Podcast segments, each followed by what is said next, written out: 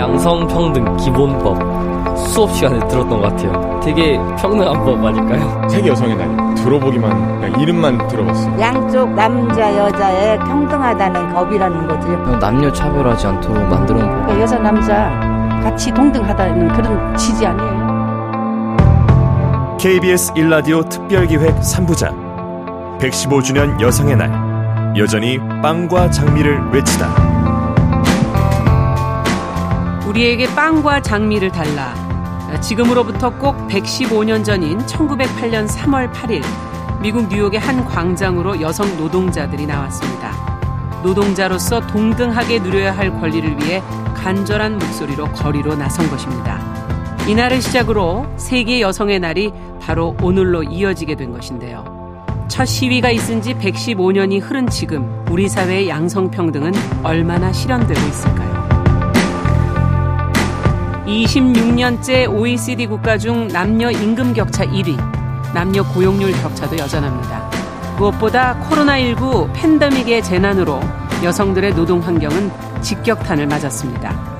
학교와 유치원이 문을 닫자 여성들이 가사노동과 돌봄노동에 나설 수밖에 없었고 이는 자연스레 경력 단절로 이어졌습니다. 또 지난 대선을 지나며 성별을 나누는 혐오와 차별, 갈등으로 우리 사회는 씨름 중입니다. 이천이십삼 년 바로 지금 우리가 젠더 관점의 논의를 진전시켜야 하는 이유입니다. 안녕하십니까. 저는 아나운서 정용실입니다. 케이비에스 일 라디오 특별기획 삼 부작 백십오 주년 여성의 날 여전히 빵과 장미를 외치다. 자, 오늘부터 삼 일간 저희는 백십오 년이 지난 오늘날에도 이 빵과 장미를 외칠 수밖에 없는 현실을 진단하고요. 또 양성평등과 인권의 의미를 되짚어보겠습니다. 세계 여성의 날이요? 들어봤어요. 평등 그러는 거 아닌가요? 세계 여성의 날이요. 들어보기만, 그냥 이름만 들어봤어요. 그냥 세계 여성의 날, 예전에는 여성 인권이 낮았던 때에 약간 여성을 위해서 만든 날? 아, 세계 여성의 날은 옛날부터 있었잖아. 우리나라도 여성의 날 있고. 아, 날짜는 모르지. 그냥 어, 여성의 날 있다는 거 말지. 네, 세계 여성의 날 들어는 봤어요. 이렇게들 말씀을 하시네요. 들어는 봤지만 조금은 낯설다 이런 느낌으로 다가오는데요. 오늘 한번 제대로 저희가 이 여성의 날의 의미를 한번 알아보도록 하겠습니다. 함께 이야기 나눠주실 두 분 모셨습니다. 배진경 한국여성노동자회 대표 반갑습니다. 네, 안녕하세요. 네, 그리고 박정은 오마이뉴스 기자 자리해 주셨습니다. 네, 반갑습니다. 반갑습니다. 박정은입니다. 네, 박정은 기자께서는 이만하면 괜찮은 남자는 없다 라는 저서를 통해서 어떻게 보면 여성과 남성의 화합과 우정을 좀 그 뭔가 다리 역할 같은 걸 하시는 것 같다는 생각도 들어요. 네, 저는 남성의 관점에서 이렇게 가부장제에 저항하는 여성들의 다양한 목소리야 어, 남성의 관점에서 음. 이해할 것인지에 대해서 계속 고민하고 있고요. 남성들에게도 성평등이 필요하고 음. 또 이롭다는 것을 좀 강조하는 내용의 기사와 음. 이런 책 등을 쓰고 있습니다. 그렇군요. 네. 앞으로도 어떻게 서로 이해해야 할지 조금 더 중간중간에 얘기를 좀 같이 해주시면 더 도움이 될 것 같은데 네. 자, 그러면 이날 이 세계 여성의 날 들어는 봤어요. 그러는데 잘 모르시니까 역사를 잘 모른다는 얘기거든요. 네, 네. 먼저 이 역사부터 한번 살펴볼까요? 천구백팔 년도 뉴욕의 음. 루트커스 광장이라는 곳에서 시작이 됐는데 그때 우리에게 빵과 장미를 달라. 무슨 의미였고 어떤 네. 내용이었습니까? 미국의 그 섬유 여성 노동자들이 네. 만 오천 명이 루트커스 광장에서 우리에게 노동 환경을 개선을 해라라고 음. 하는 요구, 그리고 장시간 노동과 저임금을 개선해라, 네. 그리고 참정권을 달라라고 하는 요구들을 걸고서 처음 이제 시위가 시작이 되었고 예. 그 이후로 이제 해마다 이 시위가 점점 더 커지면서 음. 세계적으로 확산되는 그런 계기들이 또 있었습니다. 예. 그러면서 이제 천구백십이 년에 예. 셔츠 블라우스 공장이 있었어요. 네. 여기에서 화재가 났는데 어. 이 화재로 인해서 백사십육 명이 사망하는 사건이 벌어집니다. 와, 백사십육 명. 예, 이렇게 사망자가 많았던 이유는 노동자들이 그 안에 있는 자재들을 훔쳐갈까봐 사업주가 밖에서 문을 잠그고서 나갈 어, 수가 없었던 예, 거군요. 예, 예. 그래서 피해가 그렇게 컸던 거고 그 때문에 노동자들의 분노가 더욱더 폭발하면서 음. 계속적으로 이제 투쟁이 커졌던 그런 역사가 있습니다. 사실 빵은 그러니까 딱 들어도 이제 먹을 것. 그러니까 생존권. 생존과 관련된 것 같아요. 예, 맞습니다. 예. 생존권을 이야기하고요. 장미는 음. 인간답게 살 권리라고 음. 하는 걸로 이해를 하시면 되는데요. 미국의 여성노동운동가인 로즈 슈나이더만이 한 연설에서 이렇게 얘기를 했었죠. 노동하는 모든 여성은 단지 존재만을 위해서가 아니라 삶에 대한 권리가 있다. 음. 부유한 여성들과 마찬가지로 삶에 대한 권리뿐만 아니라 햇빛, 음악, 예술에 대한 권리가 함께 있다. 음. 가장 열악한 노동자가 권리를 가지고 있지 않다면 당신 역시 아무것도 가지고 있지 않은 것이다. 노동자는 빵뿐만이 아니라 장미 또한 가져야 한다. 음. 라고 하는 이야기를 했습니다. 연설 속에 나왔던 네네. 문장이었군요. 예, 맞습니다. 네. 정말 빵만 있다고 행복할까 생각해보니까 그것이 앞서 얘기해 주신 생존권과 어떤 음. 인권, 인간으로서의 권리, 음. 어, 참정권 이것으로 지금 얘기를 해 주셨어요. 우리의 경우는 그러면 음. 여성의 날을 어떻게 지정하고 기념하고 이렇게 하게 된 건가요? 네. 한국에서는 이제 천구백팔십오 년이 되어서야 아. 세계 여성의 날을 공개적으로 기념할 수 있는 행사인 제일 회 한국여성대회가 열렸습니다. 네. 그리고 이천십팔 년 이월 이십일 여성의 날을 법정기념일로 지정하는 내용의 음. 양성평등기본법 일부 개정안이 국회에서 통과돼서 예. 이게 불과 오 년 전이거든요. 그러네요. 그래서 어, 얼마 안 된 거네요. 오 년 전에 이제 법정기념일로 아. 공식 지정된 것입니다. 앞서 시민들이 들어는 봤지만 아직 잘 모른다 하는 게 아직 네. 그렇게 역사가 그렇게 길지 않고 법정기념일이 된 건 오 년 정도밖에 안 됐기 네. 때문이군요. 어떻게 본다면. 임금 부분을 얘기하고 싶은데 박 기자님 어떤가요? 네, 성별 임금 격차가 우리나라가 얼마나 큰지 말씀을 좀 드리자면 뭐 보고서에 맨날 음, 일 위 아닙니까? 네, 어, 이천이십일 년도에도 네. 이제 삼십일 점 일 퍼센트였습니다. 네. 어, 여성이 남성 월급의 육십팔 점 구 퍼센트 음. 그러니까 약 칠십 퍼센트 정도를 좀 안 되는 네, 좀 안 되는 것만 받고 일한다는 것이고요. 음. 사실 오이시디 평균 임금 격차는 십이 퍼센트입니다. 예. 그리고 유럽연합 평균도 십 점 삼 퍼센트고요. 네. 그래서 한국은 너무나 임금 격차가 큰 상황이고 음. 또 같은 직종과 사업장 내 임금 격차를 비교해봐도 최상위권이라고 음. 그런 통계가 있습니다. 네. 어, 그리고 김창환 캔자스대 교수님이 연구하신 가, 학교와 학과, 학점 등 음. 스펙이 모두 같은 이제 동일 조건이군요. 네, 동일 조건은 사람들을 이제 졸업 이 년 후에 그럼 임금 격차가 얼마나 나냐. 이건 굉장히 중요하네요. 네. 또 이것도. 그게 네. 여성의 소득은 남성의 팔십이 점 육 퍼센트에 불과했다고 아. 합니다. 그러니까 이십 퍼센트 정도가 덜, 덜 받는 받는다. 것이죠. 동일한 스펙인데도 불구하고. 네. 그래서 코로나십구로 지금 음. 소득 불평등이 심화된 상황이라서 음. 이 소득 격차가 더 벌어지지는 않는 것인지 좀 음. 걱정이 큰 상황입니다. 네. 아, 이 자료들도 이걸 해석해보자면 굉장히 다른 여러 가지 함의들이 지금 나오는데 가장 취약한 그 노동계층이 여성의 저소득의 유가족 자녀를 가지고 있는 가족이 있는 여성이 가장 취약계층이다 이런 네. 것을 반증해 주시는 것 같고 음. 그다음에 또 지금 동일 조건이라 하더라도 임금이 팔십 퍼센트대에 머무르고 있다는 것 결국은 승진을 하지 못했다라는 또 이렇게 임금으로 보여주는 네. 것이 아닌가 하는 그런 생각도 들기도 하고요. 아, 여러 가지로 생각할 거리를 많이 던져주셔서 이제 어떻게 문제를 앞으로 풀어가야 될지 배 대표님 결국은 코로나나 이런 위기들이 또 노동 환경에 변화를 가져오면 다시 또 시작해야 되는 거잖아요. 그렇죠. 예를 들어가지고 여성들이 평생에 걸쳐서 남성 집단과 여성 집단의 임금을 비교를 해봤을 때 여성이 남성과 동등한 임금을 받는 생애 시기는 단 한순간도 없습니다.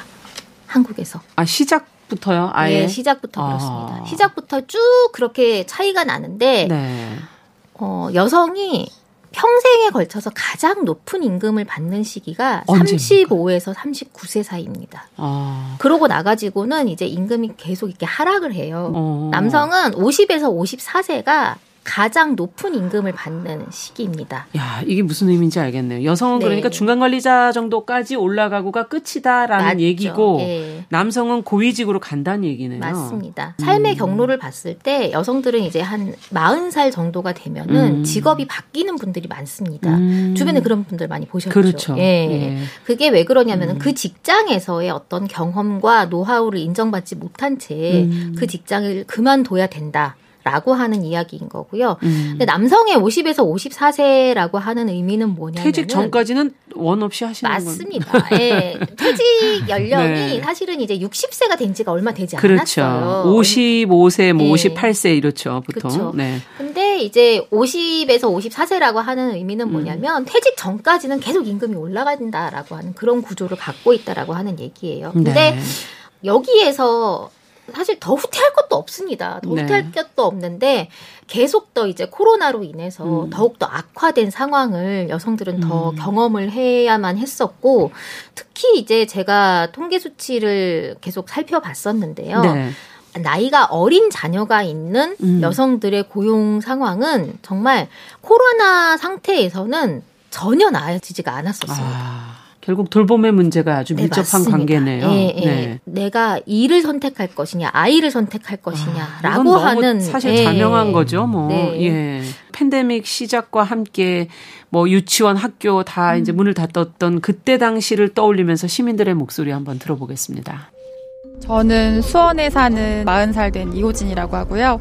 저만 해도 이제 코로나를 거치면서 집에 있는 시간들 늘어나고 직접 돌봄하고 가사하고 하는 게 확실히 늘어났고 주변에서도 코로나를 계기로 해서 일을 쉬는 엄마들이 많아지고 꼭 뭐 학부형이 돼서가 아니라 코로나 탓에 더 일을 아 내가 쉬어야겠다 하는 사람들이 훨씬 많았을 거예요. 제 주변에도 그랬고. 저는 김명순인데요. 집에만 있으면서 추가적으로 이제 주어지는 그런 부담감이 여자들한테 더 많이 가는 것 같기는 해요. 남녀가 똑같이 일을 할 때도 어, 아빠가 그런 부분을 더 신경 쓴다기보다는 그 부담이 자꾸 엄마 쪽으로 더 많이 오는 것 같기는 해요. 그리고 그런 것들이 쌓였을 때 그저 경력 단절이 충분히 일어날 수 있을 것 같기는 하고. 저는 성북구에 사는 삼십구 세 김로니입니다. 저 제 주변에도 코로나 때문에 아이들이 학교를 못 가면서 아이들을 돌봐야 되니까 일하다가 일을 그만둔 주변 엄마들이 많이 있었거든요. 그래서 정말 가까이 많이 느꼈던 것 같아요. 네, 지금 여성분들의 목소리를 한번 직접 들어봤습니다. 코로나십구 초기에 특히 뭐 다른 방법이 없었어요. 온라인 교육도 수업도 지금 제대로 잘 되지 않았을 무렵에 그냥 가정으로 일단 돌려보낼 수밖에 없었고 아이의 건강과 안정을 생각한다면 당연히 집에 있어야 하는데 맞벌이 부부들은 회사는 나가야 되고 뭐 어떻게 해야 될지 정말 최대 위기 상황이 아니었을까 그런 생각이 듭니다. 그때 당시 취재하신 내용들도 많죠. 네. 음. 언론에서 사실 많이 주목하지는 않은 사실인데 왜냐하면 뭐 소상공인이나 자영업자분들의 어려움이 워낙 크시다 보니까 상대적으로 그렇죠. 이제 엄마들의 네. 그 어려움이 음. 비교적 묻혔죠, 덜 네, 다뤄졌습니다. 네. 음. 돌봄 노동 강도가 급격하게 늘어날 수밖에 없었던 상황이었고요. 정기적으로 학교나 어린이집에 갈 수 없다는 것은 음. 그만큼 우리 사회에서 주 양육자로 불리는 여성의 돌봄 노동 강도가 상상할 수 없을 정도로 늘어난다는 것을 의미했습니다. 케이디아이에서 내놓은 자료가 하나 있는데요. 네. 코로나 이후에 취업 상태에서 자발적으로 경제활동을 중단하는 음. 비경제활동 상태가 될 확률이 여성은 코로나 이전 삼 퍼센트에서 오 퍼센트까지 늘었다고 합니다. 아. 어, 남성은 일 점 육칠 퍼센트였는데요. 예. 어, 여성이 세 배 더 일을 그만둘 확률이 높아졌다는 그러네요. 거죠. 네. 그리고 통계청 경제활동 인구조사 자료를 살펴봐도 코로나 사태에 의한 충격파가 심각했던 이천이십 년 삼월부터 음. 사월 사이에 미취학 혹은 초등학생 자녀를 둔 삼십오 세에서 삼십구 세의 여성은 비경제활동 인구가 급격히 증가했는데 아. 반면 남성은 비경제활동 인구 변화가 크지 않았습니다. 예. 우리 사회에서 어떤 돌봄에서 부재가 생길 때 네. 누가 더 그러면 일을 포기하는가. 음. 당연히 여성이 더 포기한다고 우리 사회가 생각하고 그것에 실제로 여성들이 영향을 받을 수밖에 없다는 점을 시사하는 부분 같습니다. 네. 여성이 이 경력에서의 절정기가 삼십오 세에서 삼십구 세라고 음. 얘기를 하셨는데 이번 코로나 상황에 가장 힘들었던 그리고 많이 물러나게 된 나이가 여성이 삼십오 세에서 삼십구 세. 네. 이때가 이제 아이들을 아무래도 양육을 하는 그런 시기죠. 네. 이렇게 돌봄 노동에 내몰릴 수밖에 없었던 이유를 그래도 좀 꼼꼼히 뜯어봐야지 저희가 다음에 또 다른 위기, 또 다른 상황 속에서 문제 해결을 좀 더 할 수 있지 않을까 하는 생각이 드네요. 네. 근데 일단 이거는 구조에 대한 이해가 좀 필요합니다. 네. 그러니까 특히 한국 사회 같은 경우는 장시간 노동을 기본적으로 하는 음. 나라입니다. 근데 이 장시간 노동이라고 하는 것은 모든 삶의 시간을 임금 노동의 시간으로 다 써라. 잠식을 해버리게 되죠. 네. 근데 그렇게 됐을 때 이 세팅은 누군가 가정 네. 내에서 가사 돌봄을 하는 전담자가 있다라고 하는 가정하에 아. 진행이 되는 겁니다. 그런 어떤 가사 돌봄의 전담자가 여성이라고 하는 어떤 그림자 노동을 감내하고 있는 존재가 있다라고 하는 가정하에 진행이 예. 되는 것이기 때문에 이 가정 자체를 바꾸지 않는 이상은 음. 사실 이 돌봄 노동에 대한 여성 정가 문제는 해결되기가 끊임없이. 어렵습니다. 네. 여성은 계속적으로 이제 노동시장에 진출을 할 것을 권유받았고 정부는 또 그렇게 정책을 써왔어요. 네. 그리고 차, 사실은 음. 이제 정부가 일가정 양립, 뭐 일생활 균형 네. 이런 이름으로 정책을 만들어 왔던 내용들의 대부분은 음. 여성들이 주체가 여성이에요. 그렇죠. 어떻게 노동과 음. 음. 돌봄을 병행할 수 있을 것인가라고 음. 하는 문제에 초점이 맞춰져 있었던 겁니다. 네. 사실은 조금 더 짧은 노동 시간을 전체에게 주면서 한 사람의 시민이 음. 노동자이자 돌봄자이자 그리고 어떤 사회 문제를 고민하는 음. 시민으로서의 다중 정체성을 온전하게 누릴 수 있게 만드는 음. 사회가 필요하지 않나라고 하는 그러니까 지금의 싶습니다. 이 장시간 노동 자체가 겉으로는 그냥 장시간 노동이지만 그 안에 뜯어 들어가 보면 그림자 노동, 가사 돌봄을 해주는 사람이 있다는 걸 전제하고 있는 것이기 때문에 그렇죠. 기본적으로 이것은 잘못된 거다. 그러니까 노동시간 자체를 좀 더 짧게 가져가야 된다라는 지금 얘기, 다른 어떤 정책보다 중요하다라는 그렇죠. 지금 언급이신 것 같아요. 네. 이런 야. 말이 있었어요. 돌밥이라고. 그게 뭐죠? 돌아서면 밥, 돌아서면 아, 밥. 음. 아, 갑자기 기억나네요. 예. 예. 예.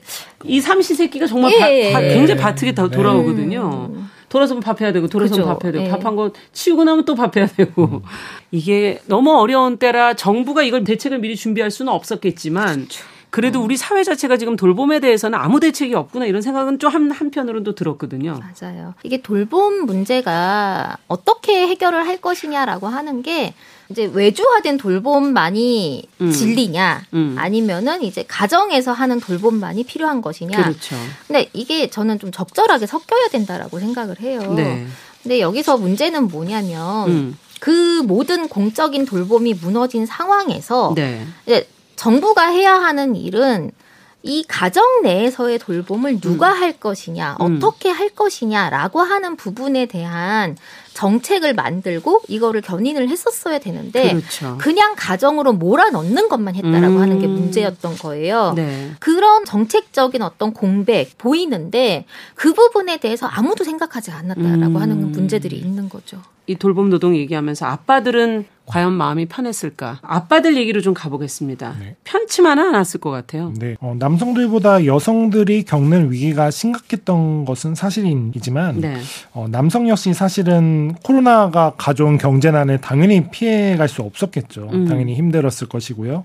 정경련이 통계청 경제활동 인구조사를 분석했는데요. 네. 이천이십 년 기준 가구 주중 소위 N잡에 뛰는 그러니까 뭐 여러 개의 일을 아. 하는 부업자가 어, 삼십육만 팔천 명인데 예. 어, 오 년 사이 사십일 퍼센트가 그게 증가한 수치라고 합니다. 네. 그럼 우리나라 가구주의 삼분의 이는 남성이거든요. 그렇죠. 그걸 감안할 때 남성 역시 굉장히 코로나 위기를 버티기가 쉽지 않았다는 음, 것을 알 수 있고요. 일을 더 해야 되는 네. 상황이었다. 혹은 이제 배우자가 코로나로 인해서 어쩔 수 없이 돌봄에 전념해야 될 때 음. 외벌이가 되어버리고 말잖아요. 네. 그런 상황에서 배달 등의 부업에 나서게 될 수밖에 없었다. 그런 점에서 음. 노동 강도가 역시 더 심해질 수밖에 없었다. 음. 그 점을 좀 말씀드리고 싶고 사실은 돌봄 문제에 있어서도 음. 현실적으로 남성들도 돌봄에 참여하고 싶어하는 분들이 많은데 이렇게 사회적인 분위기나 혹은 자신이 속해 있는 회사나 음. 조직의 분위기에 따라서 그렇게 하지 못하는 경우가 대표적인 게 육아휴직입니다.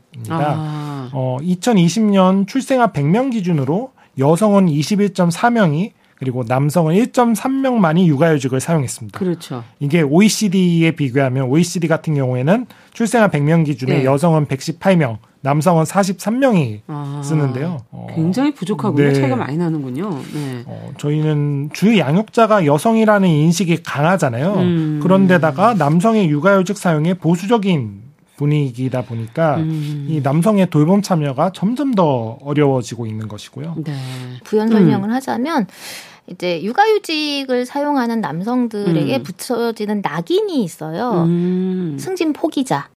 사용하는 것까지도 힘든데 음. 사용하고 나면은 아예 이제 그 승진에서 제외돼 버리고요 되는 맞아요. 그런 어떤 그 정규 궤도를 이, 이탈을 하게 되는 음. 그런 결과를 가져오기 때문에 사실상 쓰기가 쉽지가 않은 게 음. 현실입니다. 사실 육아라고 하는 게 돌봄이라고 하는 것이 이제 의무이자 책임이기도 하지만 음. 권리이기도 하거든요. 그렇죠. 음. 예, 되게 양면적인 측면을 음. 가지고 있어요. 돌봄이라고 하는 것 자체가 음. 기쁨이자 힘듦이고 음. 예, 같이 맛보는 것이 음. 어떤 삶의 경로로 봤을 때 조금 더 행복한 대한민국을 만드는 길이 아닌가라고 네. 하는 말씀 드려보고 싶습니다. 네. 앞으로 뭐 초고령화 사회가 곧 다가온다. 뭐 여러 가지 얘기가 나올 때마다 돌봄의 문제는 항상 그 안에서 굉장히 중요한 문제로 지금 얘기가 되고 있거든요. 네. 이번에 이런 상황 속에서 이 돌봄 노동의 문제를 존중하는 것이 또 다른 여성 문제를 풀어가는 데 또 도움이 되지 않을까. 어떤 변화가 필요하다고 생각하시는지 두 분께 좀 말씀을 듣고 싶습니다. 음. 사실 돌봄 노동은 대부분이 정부가 사회 서비스로 진행을 하고 있는 일자리입니다. 네. 그렇기 때문에 어, 돌봄 노동의 처우가 굉장히 열악하고 음. 그다음에 고용이 불안정하고 음. 임금이 낮다라고 하는 거는 누구나가 다 알고 있지 않습니까? 네. 근데 그거를 누가 개선을 할 수 있느냐? 정부가 하는 사회 서비스다. 그렇죠. 정부가 개선할 수 있다. 이 말씀이시네요. 맞습니다. 네. 어, 저는 이제 정부가 이거를 하고자 하는 의지를 가지고 집행을 한다면은 음. 당장이라도 이걸 개선할 수 있습니다. 음. 하지만 이건 예산의 문제인데 그렇죠. 이 예산을 어디에 우선순위를 놓을 것이냐라고 음. 하는 질문을 했을 때 돌봄 노동은 뒷순위로 밀려나간다는 음. 것이죠. 그 사회적 고정관념들이 작용을 하는데 네. 돌봄 노동이라고 하는 것이 전통적으로 여성이 가정에서 음. 무급으로 진행을 해왔었던 일인데 그 일에 그렇게까지 음. 좋은 일자리가 될 필요가 있냐. 네. 어차피 그거는 여성의 희생과 헌신으로 꾸려져 왔던 영역이 아니냐라고 음. 하는 편견이 있습니다. 음. 그리고 이 돌봄 노동에 대해서도 스스로 돌봄 노동에 종사하시는 분들도 이렇게 말씀을 하세요. 아유 이거는 헌신 없이는 못해 이렇게 음. 말씀을 하십니다. 네. 근데 그 말이 맞아요. 그 말이 맞는데 음. 하지만 이것이 노동이 되었을 때는 음. 정당한 대우를 받아야만 합니다. 음. 그런데 지금 대한민국에서 돌봄 노동은 대부분 시급제로 호출 그렇구나. 노동으로 진행이 되고 있습니다. 음. 시급제 호출 노동이라는 얘기는 뭐냐면 일하는 시간만큼만 필요할 때 불려가서 음. 하는 노동이라고 하는 네. 얘기예요. 불안정하다는 예. 얘기예요. 네. 언제라도 이용자가 음. 나 저 사람 안 불러줬으면 좋겠어 라고 얘기하면은 당장의 일자리가 없어져 버릴 수 음. 있게 그렇게 구조화되어 있다라고 하는 얘기입니다. 네. 그렇기 때문에 이용자가 모든 어떤 그 권한을 가지고 있는 음. 쪽으로 이제 만들어져 있어요. 음. 그렇기 때문에 이제 돌봄 노동자가 뭐 성희롱을 당한다거나 음. 아니면 부당한 일에 대한 요구를 받는다거나 음. 이랬을 때 이거를 거절을 하기도 굉장히 어려운 음. 구조로 되어 있습니다. 대부분의 돌봄 노동자들은 더 많은 시간 일하기를 원합니다. 음. 하지만 그게 그렇게 되지 않는 현실인 그렇군요. 것이고요. 네.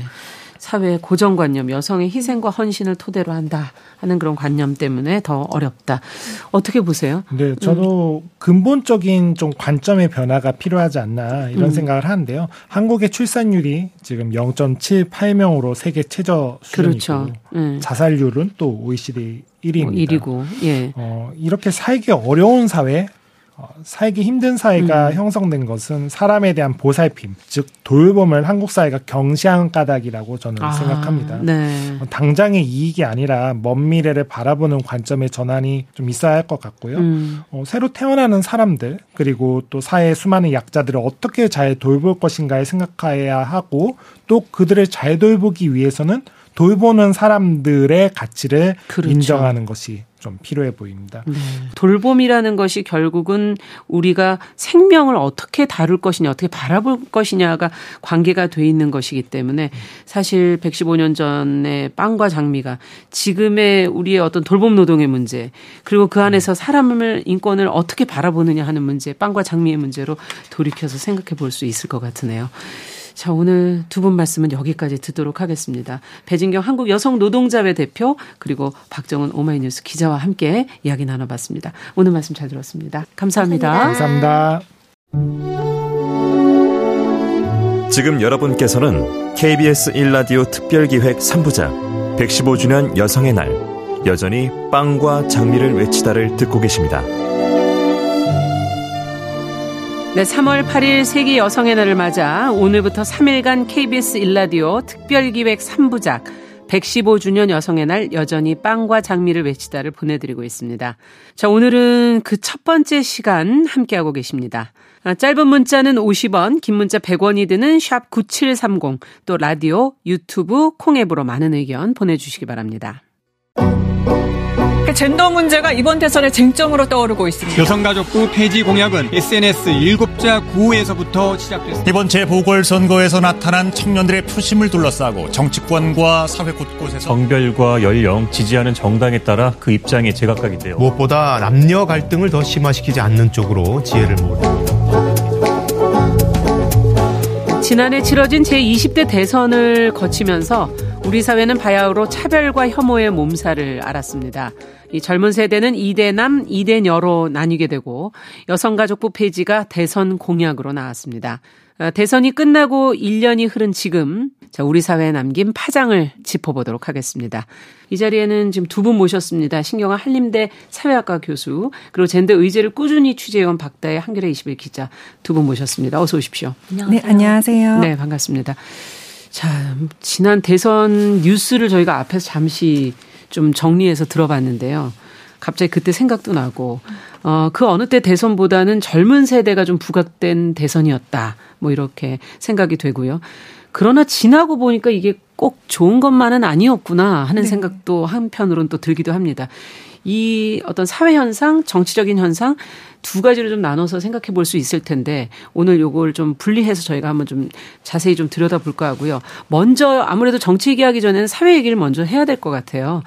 어, 여성 혐오 현상이 나타났는데 어떻게 뭐 지금 다, 그 대선 때만은 아니었을 것 같고 좀 역사를 거슬러 올라가 보죠. 언제부터입니까? 네, 사실 저희가 실제로 지난해 취재를 하면서 이제 온라인에서 여성 혐오 현상이 어떻게 나타나고 어떻게 구성되어 왔는가를 취재를 한 적이 있어요. 네. 그래서 그때 살펴본 걸 보면 보통 이천십일 년에서 이천십오 년까지는 가장 많이 등장한 단어가 김치녀거든요. 아. 이게 소위 말하는 남성의 어떤 등골을 빼먹는 어떤 여성, 사치스러운 음. 여성 이거를 이제 나타내는 이제 여성 비하 용어로서 사용이 됐는데 네. 예를 들어 뭐 김치녀는 술값을 계산하지 않는다라던가 음. 이런 맥락으로 되게 사용이 됐었고요. 이천십육 년 이후에는 자신이 이제 페미니스트임을 드러내면 그거를 이제 공격하는 형태의 운동들이 아. 일어나기 시작을 해요. 네. 예를 들어 뭐 한 회사의 제품을 불매한다거나 그랬죠. 어떤 한 게임 회사의 성우가 이제 티셔츠를 입었었죠. 여성은 왕자를 음. 필요로 하지 않는다라는 어떤 티셔츠를 입었다는 이유로 게임 이용자들이 항의를 엄청 받아서 계약이 해지되거나 그렇죠. 이천십팔 년에 너무 잘 아시다시피 미투 운동이 있었고요. 그다음에 예. 뭐 불법 촬영에 대한 시위들이 있었고 이제 이런 것들이 이어지면서 특정 콘텐츠, 특정 인물들에 대해서 소위 말하는 좌표 찍기라고 해서 음. 가서 이제 비난해달라라는 형식의 글들이 올라오기 시작을 해요. 네. 그래서 대표적인 콘텐츠를 보면 팔십이 년생 김지영이 아, 있었고요. 네, 예. 너무 잘 아시죠. 그래서 아니면 뭐 여성 책도 영화도 다 있었죠. 맞아요, 네. 맞아요. 그래서 네. 여성 유튜버나 뭐 여성 게임 스트리머나 음. 이런 분들을 좀 공격하는 그런 현상들도 좀 나타났습니다. 근데 이후에 이제 사실 여성에 대한 폭력, 여성 살해 사건 이런 것들이 좀 끊임없이 이어지면서 어떤 그 피해자의 피해에 공감을 하고 대책을 함께 요구한다기보다는 음. 오히려 피해자에 대한 이 차 가해를 한다거나 이런 현상들이 좀 나타났던 것 같습니다. 네, 아, 거슬러 올라가 보니까 어, 아, 다 하나하나가 기억이 나기도 하면서 네. 또 이것이 후에 다른 것들과 어떻게 연결되는지도 한번 생각해 보게 되는데 네. 여혐 얘기를 저희가 했지만 남혐도 있는 거 아니에요? 아, 분명히 남성분들은 얘기하실 거예요. 네, 예. 그렇습니다. 사실 그 실제로 이천이십일 년 특히 이제 사월 칠일 서울시장과 부산시장을 새로 뽑는 재보궐선거가 있었어요. 네. 그래서 그 재보궐선거 직후에는 뭐 남혐이라는 말이 여혐보다 더 많이 뭐 언급이 됐다거나 음. 아니면 남성 혐오라는 말들이 많이 나왔다 뭐 이런 것들 조사 결과들이 좀 실제로 있더라고요. 그렇군요. 근데 사실 저는 개인적으로는 남성 혐오란 말을 잘 쓰진 않거든요. 왜냐하면 네. 이게 남성 혐오할 때 붙는 혐오와 여성 혐오라고 할 때 붙는 혐오라는 말의 개념이 저는 조금 다르다고 어떻게 차이가 네, 나는가? 생각을 합니다. 네. 그 홍찬숙 선생님의 책에서 좀 인용을 하고 음. 싶은데요. 남성은 주로 구체적인 특정 집단에 대한 편견과 갈등, 요거를 혐오라고 규정을 하고요. 네. 여성은 주로 다름을 인정하지 않는 사회에서 발생하는 구조적인 차별과 폭력, 이거를 혐오로 규정한다고 이제 아. 설명을 합니다. 그러니까 이게 실제로 조금 더 그 네. 용어 자체 안에서 보니까 한쪽은 편견과 갈등, 네. 한쪽은 차별과 폭력이라면 강도나 이게 좀 상당히 차이가 좀 있네요. 네, 차이가 네. 있고 가장 큰 차이는 어떤 구조적인 차별을 이제 동반하냐의 차이인 그렇죠. 것 같아요. 이제 네. 당연히 남성분들이 느끼는 어떤 불쾌감 같은 음. 거는 저는 당연히 있을 수 있고 음. 그들도 여전히 이제 힘들고 불안정한 위치에 놓여져 있기 때문에 그렇죠. 느끼는 어떤 불안감 등이 있는 거는 충분히 이해를 하지만 네. 아직 우리가 사회적으로 어떤 가부장제 문화 속에서 구조적인 차별이나 폭력이나 어떤 위계적인 어떤 그런 걸 살펴보면 여성이 여전히 사회적인 약자의 위치에 놓여져 있기 음. 때문에 이때 여성이 이제 받을 수 있는 여성의 차별, 폭력 음. 이런 거를 동반하는 여성 혐오, 그다음에 이제 남성들이 느끼는 어떤 불쾌감이나 어떤 불안정함에 대한 그거를 이제 남성 혐오라고 표현하는 음. 건 저는 약간은 맥락이 다르다 이렇게 생각합니다. 생각은 하고 있습니다. 네. 자, 그러면 이것이 이제 정치권으로 사회에서 이게 정치권으로 넘어오는 게 문제인데 해외의 경우를 보면 뭐 종교라든지 민족이라든지 이런 것으로 엄청난 갈등과 혐오를 서로 주고받는데 이제 우리는 남녀로 이게 어떤 작은 틈새가 있었던 거는 사실인 것 같고요. 남녀 사이에 생각의 간극이 분명히 있었던 것 같은데 이걸 정치가 이제 이용을 본격적으로 하는 것 같아요. 언제라고 봐야 될까요? 시작이. 네, 말씀하신 것처럼 이것이 어떤 작은 불씨로는 이제 계속 있었죠. 음. 어, 가까이 보면 천구백구십구 년에 이제 헌법재판소에서 그 군가산점제가 위헌 판결을 받으면서 이제 사라질 때 그때부터 사실은 이 불씨가 이제 지펴지기 아. 시작했는데 음. 어, 그 사이에 뭐 그 하태경 의원이나 이런 분들이 가끔 이제 이것들 이슈를 어. 청년들의 이제 분노를 예. 이렇게 자극을 했는데 그렇다고 해서 이것이 우리 사회의 어떤 공론장에서 음. 어떤 굉장히 중요한 이슈가 되지는 못했어요. 어, 그런데 이제 구체적인 계기는 어, 너무나 잘 아시는 것처럼 음. 이천이십일 년 사월이죠. 네. 서울시장 보궐선거를 적극적인 의미에서 기점이라고 볼 수 있는데 음. 사실은 그때를 돌이켜보면 이제 그 유권자의 투표 성향을 이렇게 보여주는데 그 이십 대 남성이 국민의힘의 그 오세훈 후보에 투표한 비율이 딱 남성이 여성의 두 배였어요. 남성이 여성의 두 배. 네. 제가 지금 예. 기억하기로는 사십사 대 이십이. 음. 그러니까 딱 두 배. 이것이 아주 딱 빨간불이 들어오면서 갈등이 네. 시작되었다. 이렇게 음. 이제 그 문제를 음. 제기했고 저는 그때 어떤 얘기를 했냐면 선거를 이제 전후에서 한 뭐 한 이 주 이상 음.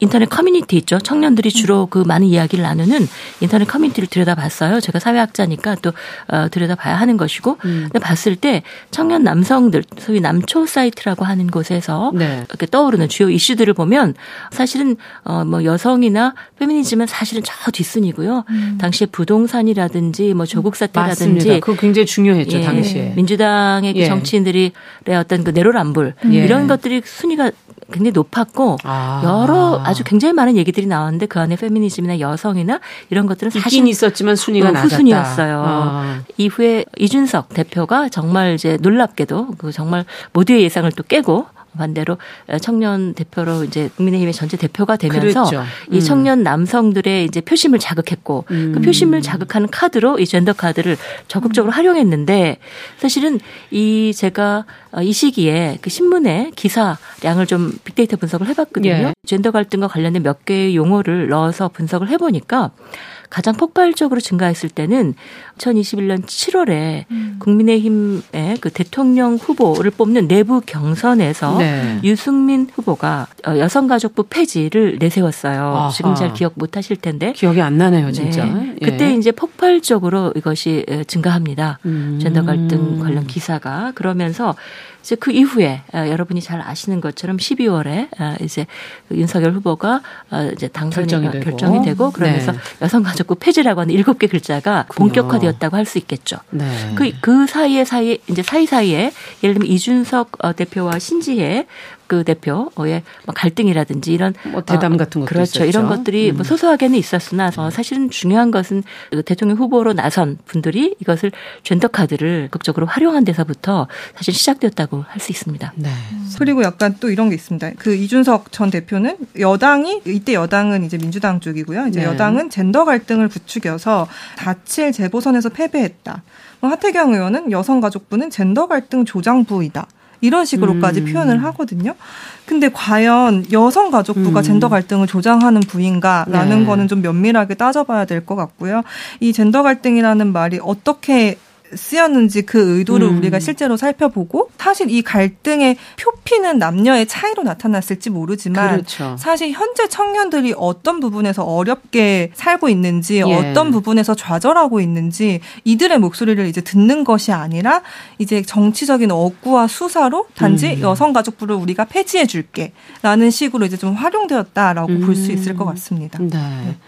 과거에는 이 정치 프레임이 지역 갈등을 유발해서 또 그렇죠. 한동안 음. 사회를 굉장히 갈라놓는 그런 시기가 있었고 맞아요.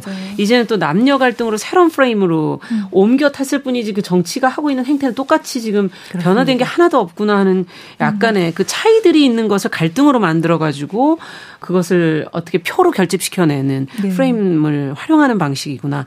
여기에 과연 우리가 따라가야 하는가 하는 그런 음. 지금 생각도 들면서 앞서 이제 청년들의 좌절과 고통을 다르게 활용했다 이렇게 지금 표현을 해 주셨거든요. 이것을 교수님께서 백래시 정치라고 표현을 네, 하셨어요. 네. 네, 이걸 조금 더 설명을 해 주시죠. 네. 백래시란 말은 사회의 어떤 진보적인 변화, 민주주의의 발전에 음. 대한 반격, 이런 변화를 혹은 발전을 과거로 되돌리려고 하는 그런 공격, 이런 것들을 총괄해서 어, 네. 부르는 어, 말이고요. 예. 사실은 이제 여성뿐만 아니라 아, 예를 들면 뭐 노동운동이라든지 뭐 농민운동이라든지 음. 사회 어떤 진보적인 사회운동에 대한 반격을 다 아, 백래시라고 할 수가 있는데 음. 한국 사회에서 지금 우리가 이야기하고 있는 이것은 이제 안티 페미니스트 백래시다, 뭐 음. 반여성주의 백래시다라고 이야기할 수가 있고요. 뭐 전 세계적인 현상이긴 합니다만 특히 한국에서 이제 최근에 두드러지고 있어서 음. 전 세계적으로 주목을 받고 있죠. 그렇군요. 그러면 다른 지금 전 세계라고 얘기하시는 건 다른 나라에도 이런 현상이 있었다. 네. 네. 어, 어떻게 있었습니까? 이전에도 있었고 음. 현재도 있었고 앞으로도 있을 것입니다. 음. 그런데 사실은 이제 여성운동이나 사회운동, 사회의 어떤 진보적인 변화를 요구하는 어떤 목소리들이 있을 때 그것을 이렇게 제압하고 억누르고 음. 과거로 돌아가려고 하는 그런 흐름들은 늘 있어 왔어요. 수백 년 전부터 있었는데. 그렇겠죠. 네. 이십일 세기 들어와서 최근에 우리가 미국에서 얼마 전에 보았죠. 트럼프 현상이라는 거. 네, 네. 그러니까 트럼프 대통령이 이제 그 당선을 하게 된 배경을 보면 음. 어떤 이민 자, 여성, 사회적 소수자에 대한 어떤 반감, 분노, 음. 그것들에 힘입어서 어떤 분노의 정치라고 하는 걸 가지고 이제 대통령에 당선이 되었고 음. 사 년 동안 정말 미국 사회가 정말 소란했죠. 소란스러웠죠. 그렇죠. 네. 어, 마찬가지로 일본 같은 경우는 일본은 우리보다 조금 더 앞서서 성평등 정책을 국가에서 이제 그 차용을 해서 썼는데 네. 이천 년대 초반에 일본군 위안부 교, 음. 문제를 교과서에서 빼고 음. 교과서를 완전히 극우 교과서로 바꿔버렸어요. 아. 그러면서 반여성적인 정책을 이제 대대적으로 펴나가기 시작하고 성평등이나 음. 학교에서 이루어지는 성교육 이런 것들. 일본은 여전히 지금도 이제 부인이 남편의 성을 쓴다든지 이런 제도가 아직도 음. 남아있지 않습니까? 그것을 바꿔보려고 하는 그런 실천들을 이제 제압하기 시작하는 거죠. 네. 막기 시작합니다. 그러면서 사실은 그닥 그 이후로 굉장히 약해진 음. 상황이 있고 이 성평등과 관련해서 갈등이 가장 또 심한 나라 중에 하나가 이 동유럽입니다. 동유럽은 동유럽. 이제 뒤늦게 민주화되면서 그렇죠. 여러 가지 변화를 하다 보니 거기도 갈등이 많죠. 혼란스럽겠죠. 네. 정치 경제적인 또 양극화도 심해요. 아. 특히 사회가 좀 안정적이고 비교적 정치 경제적으로 이렇게 덜 불균등한 그러니까 음. 비교적 평등한 그런 나라들은 이 백래시가 약합니다. 해도 먹히지가 음. 않아요. 그래서 정치적으로 굉장히 양극화되어 있고 경제적으로 불평등이 심각한 이런 나라들은 백래시가 잘 먹히죠. 네. 분노가 크니까요. 네. 그래서 이 동유럽 국가들 같은 경우에 예를 들면 헝가리 같은 경우는 성평등국이라는 부서가 있었는데 아. 이 부서에서 여성 정책을 없앴어요. 없애고 그다음에 이제 이 부서를 인적자원부로 바꾸면서 음. 인구 가족 정책으로 바꿔버리고 음. 그 인구 가족 정책의 핵심은 여성들이여 아이를 많이 낳고 아이를 키워라 음. 라는 아주 반여성 정책으로 음. 돌아가 버리는 것이죠. 그러니까 사회가 어떤 지금 상황에 놓여 있느냐에 따라 항상 변화나 갈등이라는 건 민주주의 사회나 뭐 사회 속에서 늘 일어, 일어날 수 있는 일인데 그걸 어떻게 받아들이고 그것을 품어나가느냐 하는 게 달라진다는 말씀으로도 해석이 됩니다. 자, 그렇다면은 남성 입장에서는 우리도 힘들었다, 억울했다 음. 음. 얘기할 수 있거든요. 이, 이 부분은 두 분께서는 어떻게 보십니까? 이것도 들어야 되는 거 아닌가요? 음. 네, 실제로 사실 제가 젊은 남성분들, 이십 대 남성분들 만나서 대화를 해보면 사실 이해가 가는 지점이 있어요. 그게 네. 어떤 지점이냐면 본인들은 살아오면서 여성 차별에 사실 가담하지 않았는데 그렇죠. 우리는 이제 중년 남성이 만들어 놓은 어떤 그때와 우리는 다른데 음. 왜 이 아버지 세대의 발생했던 차별과 불평등은 우리의 몫으로 이제 아. 얘기를 하냐 이런 얘기를 가장 많이 하거든요. 그렇군요. 그리고 또 하나는 교육 과정 안에서는 남녀가 거의 평등한 맞습니다. 기회를 보장을 받고 있기 때문에 예. 그게 좀 영향을 많이 미치는 것 같아요. 왜냐하면은 학교에서 여학생들을 봤을 때 차별받는 것 없어 보이고 같은 기회를 받고 교육을 받고 있고 그 시험도 똑같이 보고 학교에 맞아요. 왔고 진학을 했는데 어디가 차별이라는 거냐라는 아니야. 이런 경험적인 아. 차이가 있을 것 같다는 생각이 들어요. 그러네요. 네, 남성분들이 억울해하는 거, 그러니까 젊은 남성이 사실 그런 차별은 본인이 겪지 않기 때문에 안 보이잖아요. 그렇죠. 근데, 이해할 수 없는 거. 네, 근데 네. 본인이 군대 가야 되는 건 너무 자신이 당면한 문제이기 음. 때문에 당연히 내가 피해를 받고 내가 좀 억울한 측면이 있다라고 느낄 수밖에 없는 그런 경험적 한계가 있는 거 아닌가라는 저는 좀 그런 생각이 들었어요. 그러네요. 네. 교육 과정에서는 또 차별이 없기 때문에 네. 어떻게 보세요? 군대 문제부터 음. 얘기를 좀 하고 싶어요. 네. 사실은 남성들을 생각해 보면 이십 대까지는 그 입시 때문에 꽉 묶여 있다가 음. 대학에 들어와서 좀 자유롭게 살려고 하는데 군대를 가야 되는. 그렇죠. 이건 굉장히 한국의 남성들이 직면하는 굉장히 불행한 상황인 건 확실해요. 맞습니다. 그리고 예. 그 사실 군대를 가기 전에도 어, 불안하지만 음. 군대를 다녀온 복학생들이 다녀와서 그 학교에서 혹은 사회에서 적응하는 과정을 보면 많이 힘들어하죠. 힘들겠어요. 음. 얼마 전에 네. 뭐 디피나 이런 것들 네. 뭐 음. 요즘 많이 바뀌었다고 하지만 또 여전히 남아있기도 하고. 그렇죠. 그런데 문제는 제가 어, 질문하고 싶은 것은 음. 국방부나 이 정치권에 이 정책을 담당하시는 음. 분들인데 음. 천구백구십구 년에 음. 군가산점제는 분명히 위헌이기 때문에 더 이상 그것은 얘기할 필요가 없습니다. 음. 그렇다면 한국의 청년들이 군대를 갈 수밖에 없는 상황에 대해서 남북의 평화라든지 네. 또는 군복무 기간, 음. 군복 기간을 단축시키거나 음. 또는 군대에서의 근무 환경, 음. 사실 그 청년 남성, 이십 대 남성 성인들을 그 한 방에 그 뭐 내무반에 같이 이렇게 열 명씩 기거를 하게 하는 것이 과연 그것이 인권의 문제 입장 관점에서 보면 음. 이것이 과연 타당한 것인가? 음. 저는 굉장히 많은 문제가 있다고 생각하고 저뿐만 아니라 많은 여성학자들은 군 복무 기간을 단축한다든지 모병제에 대한 논의라든지 음. 군대에서 폭력이라든가 성폭력 문제를 해소하기 위해서 굉장히 많은 노력을 음. 하고 문제제기를 해왔습니다. 그래서 이 부분을 조금 충분히 좀 말씀을 드리고 싶고요. 네. 그래서 사회에 나가서 또 이 청년들이 갖고 있는 고민이 뭐냐면 이런 거죠. 아직까지도 한국 사회에서는 남성 생계부양자 가족 이건 이데올로기예요. 왜냐하면 네. 현실에서는 그게 굉장히 어려운 특수한 집단, 정말 뭐 금수저라든지 아주 정말 많은 월급을 받을 수 있는 소수에게만 가능한 일이고 예. 대부분의 사람들에게는 점점 더 어, 여성과 남성, 남성과 여성이 함께 해야 어, 겨우 생계가 그렇죠. 이어지죠. 거의 중산층 네. 유지합니다. 그런데 아직도 남자가 돈을 더 벌어야 한다든지 또 결혼할 때 남성이 뭐 집을 마련해야 된다. 이런 것들 굉장히 고정관념들이 스트레스. 문제가 그렇죠. 있는 것들이. 그런데 사실은 이 네. 제도는요. 제가 이 자리를 위해서 꼭 말씀드리고 싶은 게 뭐냐면 예를 들면 남성이 생계부양자가 되고 또 남성이 결혼할 때 집을 뭐 전세건 음. 뭐건 해야 된다는 것은 우리나라 유교 문화에서부터 있는 거거든요. 그러니까 유교 사회에서 남 남성이 가족을 부양한다는 그런 이데올로기라든지 또는 남성에게 이데올로기. 재산을 뭐 재산에게 남 그렇죠. 재산을 남성을 네. 통해 물려주니까 당연히 남자가 집을 갖고 있는 거예요. 음. 그런데 현대 사회에서는 그런 유교적인 제도나 문화가 다 사라져 가고 있지 않습니까? 상속도 다 똑같이 하지 그렇죠. 않습니까? 그렇죠. 예. 그러니까 더 이상 과거의 우리 역사에서 남성에게 어떤 특혜를 주었던 제도들인데 음. 그것이 시대가 바뀌고 제도와 문화가 바뀌면서 이제는 남성에게 질곡이 되어버리는 거예요. 음. 그럼 그것을 풀어주는 것이 남성을 자유롭게 하는 것이다. 음. 굳이 남성 혼자서 생계를 부양할 필요도 없고 음. 남성이 혼자서 그렇죠. 집을 마련할 필요도 없다. 같이 음. 해야죠. 예. 네. 아직도 예전에 좀 묶여있는 부분들이 있어서 그로 인해서 그게 특혜가 되기도 하고 발목을 잡는 것이 되기도 하는 굉장히 어려운 현실 속에 지금 놓여 있는 거구나. 이걸 이제 하나씩 서서히 이제 개선해 나가야 되는구나 하는 생각은 드는데 이것이 청년층의 젠더 갈등인가 하는 질문으로 다시 갈 수밖에 없습니다. 이제 네. 이, 이런 것을 다 해서 지금 청년층의 어떤 젠더 갈등으로만 보고 있는 거 아니에요? 음. 이게 세대 갈등이기도 하고 어떨 때 보면 젠더 갈등이기도 하고. 네, 예. 네. 굉장히 여러 포인트가 있어요. 이런, 그러니까 저는 젠더 갈등은 하나의 되게 표피적인 현상이라고 생각을 하거든요. 그럼 그 현상이 문제가 아니고 그 기저에 깔려 있는 원인들을 우리가 제거를 해 나가야 이 젠더 갈등이라는 현상이 그렇죠. 사라지는 건데.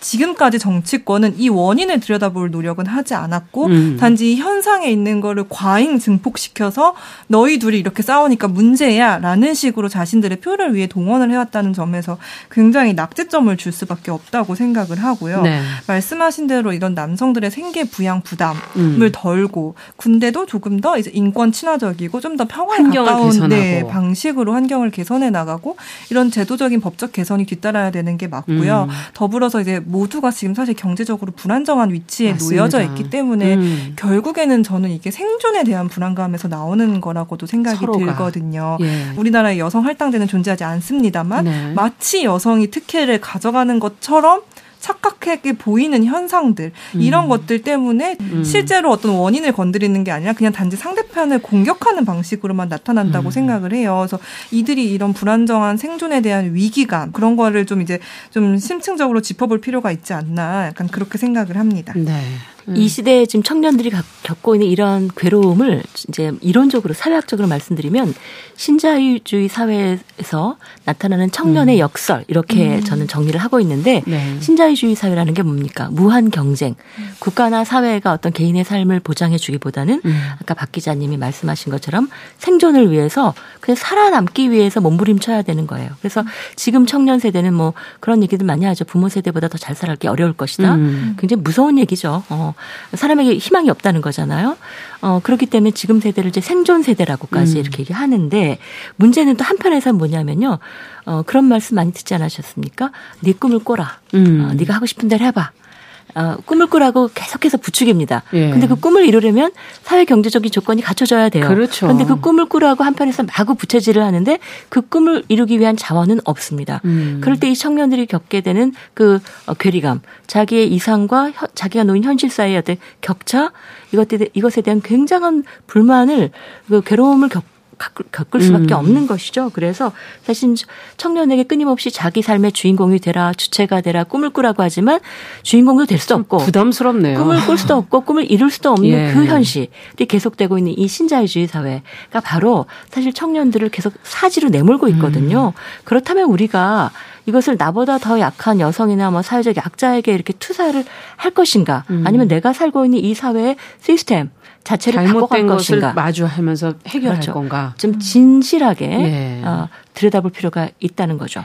자, 그렇다면 이렇게 혐오와 차별, 정치권이 만들어놓은 프레임을 좀 벗어날 수 있는 대안은 뭐가 있을까요? 두 분께서 한 말씀씩 좀 해주신다면. 아, 사실 쉽지 않은 문제인 그렇죠. 것 음. 같아요. 그래서 일단은 이제 혐오와 차별이라는 어떤 프레임을 넘어서서 음. 이들이 처하고 있는 어떤 불안정한 위치 그리고 불평등한 사회에 대한 고민을 먼저 해야 되는 거 아닌가. 음. 우리가 그 아까 말씀하신 대로 사실은 이들이 분노하는 가장 큰 지점이 음. 어떤 부동산 문제도 있었고 불공정에 대한 그렇죠. 문제도 있었고요. 맞습니다. 여성 같은 경우 가장 많이 얘기하는 게 나의 안전에 대한 보장이거든요. 그러니까 이들 각각의 니즈가 있고 그 각각을 파악하는 노력이 선행돼야지 너희들끼리 싸워 일어난다고 해서 해결되는 건 아무것도 없거든요, 그렇죠. 사실. 음. 그래서 좀, 어, 각 청년층의 이제 니즈가 무엇인지 그런 거, 그러니까 정말 이제 기초적인 건데 그냥 진짜 목소리를 들어봐라라고 음. 얘기를 하고 싶어요.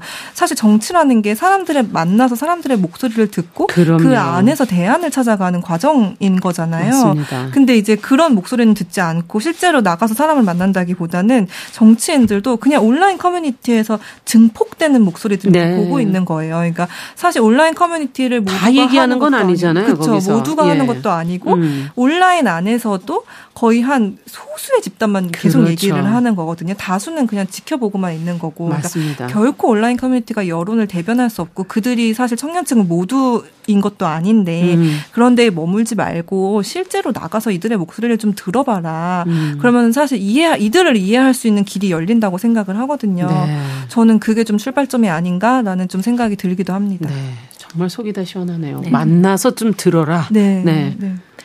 한 가지 더 말씀을 드린다면 개인적이건 사회적이건 비판적 거리두기가 필요하다. 음. 네. 젊은이들하고 얘기를 해보면 아까 말씀하신 뭐 인터넷이라든가 이런 데서 이제 매우 매우 어, 혐오라든지 음. 이런 감정, 분노를 조장하는 그런 이제 언설들이 또 돌아다니고 예. 그것에 같이 편승하면 굉장히 마음이 편해지고 뭔가 내가 같이 이렇게 힘센 음. 강자가 된 느낌을 얻는다는 거예요. 음. 근데 그것이 과연 어, 타당한 것인가? 음. 어, 나에게나 혹은 다른 사람에게 정당한 것인가 판단해 볼 필요가 있죠. 그래서 어, 혐오나 차별의 목소리에 대해서는 일단 거리를 두고 한번 의심해봐라. 그렇죠. 어, 무슨 의도가 있는 건가. 어, 네. 저게 맞는 네. 건가. 나의 삶을 건강하게 만드는 것인가를 한번 냉정하게 판단해보고 또 언론에 꼭 부탁을 드리고 싶은데 언론은 그냥 그 유명한 정치인들 그리고 어떻게 보면 가십거리가 될 만한 네. 선, 선정적인 내지는 선동적인 발언을 계속해서 실어 나르죠. 예. 그것의 피해자는 고스란히 피해는 고스란히 국민이죠. 국민에게 가요. 네. 그렇기 때문에 사실 이런 어, 혐오와 차별의 발언의 피해자는 누구인가. 음. 사회적 약자, 그렇죠. 여성 또는 그 책임이 또 언론한테도 있는 사람들이고요. 네. 어, 그렇기 때문에 언론이 자신의 그 사명에 대해서 좀 더 냉정하게 음. 비판적 거리두기를 할 필요가 있다고 생각이 됩니다. 정치와 음. 이 뭐 나오는 내용들을 언론에서 보도되는 내용들을 그냥 액면 그대로 받아들일 것이 아니라 그들의 이해관계를 그 안에서 들여다볼 줄 아는 지혜도 좀 필요할 것 같습니다. 오늘 신경아 한림대 사회학과 교수 그리고 박다혜 한겨레이십일 기자와 함께 이야기 나눠봤습니다. 말씀 잘 들었습니다. 습니다. 감사합니다. 감사합니다. 케이비에스 일 라디오 특별기획 삼 부작 백십오 주년 여성의 날 여전히 빵과 장미를 외치다 그 첫 번째 시간 이제 마무리 지어야 될 것 같습니다. 상처의 아픔을 모르는 사람이 남의 상처를 비웃는다라는 뭐 로미오 줄리엣의 한 대사처럼 지금의 정치권이 과연 청년들의 좌절과 고통 그들의 원인이 어디에 있는 것인지 그리고 그것을 같이 고민할 의지는 있는 것인지 하는 생각이 한 번 더 들었습니다. 자, 내일 이 시간에는 우리 사회의 양성평등에 관한 인식을 조금 더 자세히 살펴보도록 하겠습니다. 조금 더 객관적으로 외국인의 눈으로 본 한국의 양성평등, 독일 출신 방송인이죠. 다니엘 린덴만을 모시고 이야기 나눠보고요. 이어서 또 정책적인 부분도 짚어봅니다. 우리나라는 지난 이천십오 년부터 양성평등 기본법이 시행이 되고 있고 오 년마다 양성평등 정책 기본 계획을 수립을 하고 있습니다. 법안의 시행에서부터 실천까지 권인숙 여성가족위원회 위원장과 함께 그 내용 점검해 봅니다. 또 지난 이천이십일 년 국회에 이 생후 이 개월 된 아들을 데리고 출근해서 큰 이슈가 됐던 인물이었죠. 용혜인 기본소득당 상임대표 그리고 조성실 시사평론가와 함께 또 이야기 나눠보겠습니다. 저는 내일 오전 열한 시 오 분에 다시 뵙겠습니다. 감사합니다.